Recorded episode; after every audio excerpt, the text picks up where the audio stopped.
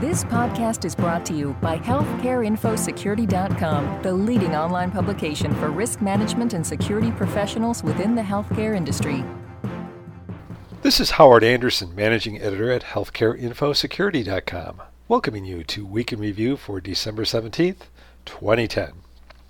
In the news this week, a federal advisory panel has endorsed the basic elements of what should be included in a new rule spelling out how to govern organizations using national standards for health information exchange.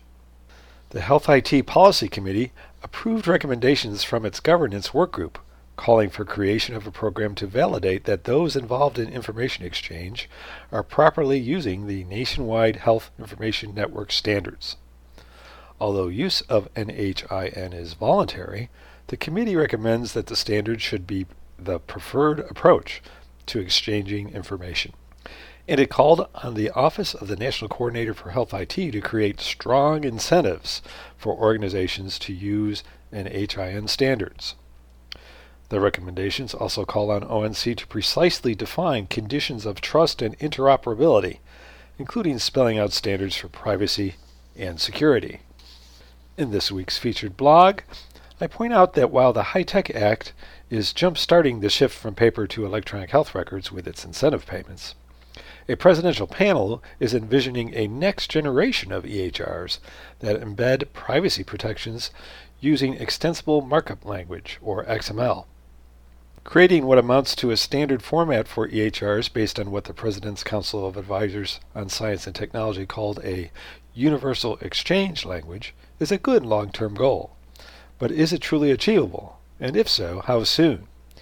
Given that so many healthcare organizations are still struggling to kick the paper record habit, moving to a next generation of EHRs may seem unrealistic. But the Presidential Council deserves credit for outlining the possibilities and forcing regulators to consider new standards. I'll be back after a short break to tell you about the rest of our weekly review. Are you responsible for your institution's regulatory compliance program? Do electronic medical records, patient privacy, or data breaches keep you up at night? Do you have any certifications which require continuing professional education credit hours? The solution to your problems may be the HealthcareInfoSecurity.com educational webinar library. You'll find plenty of courses that align with your core responsibilities. Visit HealthcareInfoSecurity.com for more information on how to access these webinars. Welcome back. In this week's featured interview, Dixie Baker, a well known healthcare information security expert who's advising federal regulators on policy issues, offers her predictions for the top trends for 2011. The most important trend for the year ahead is the rush to implement electronic health records while taking advantage of all of their security features, Baker says. Another key trend will be the emergence of a health internet. Here's a clip from that interview.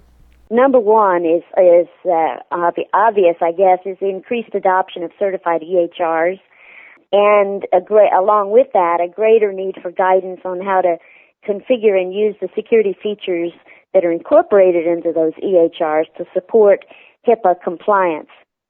I would see the emergence of a health internet that provides security, privacy, transparency, and choice around the exchange of health information, both among healthcare entities and between healthcare and consumers. Be sure to check out healthcareinfosecurity.com for all the latest news, interviews, blogs, and more. This is Howard Anderson. Thanks so much for listening, and happy holidays. This podcast has been brought to you by healthcareinfosecurity.com. For more interviews, breaking news, research, and educational webinars, please visit www.healthcareinfosecurity.com.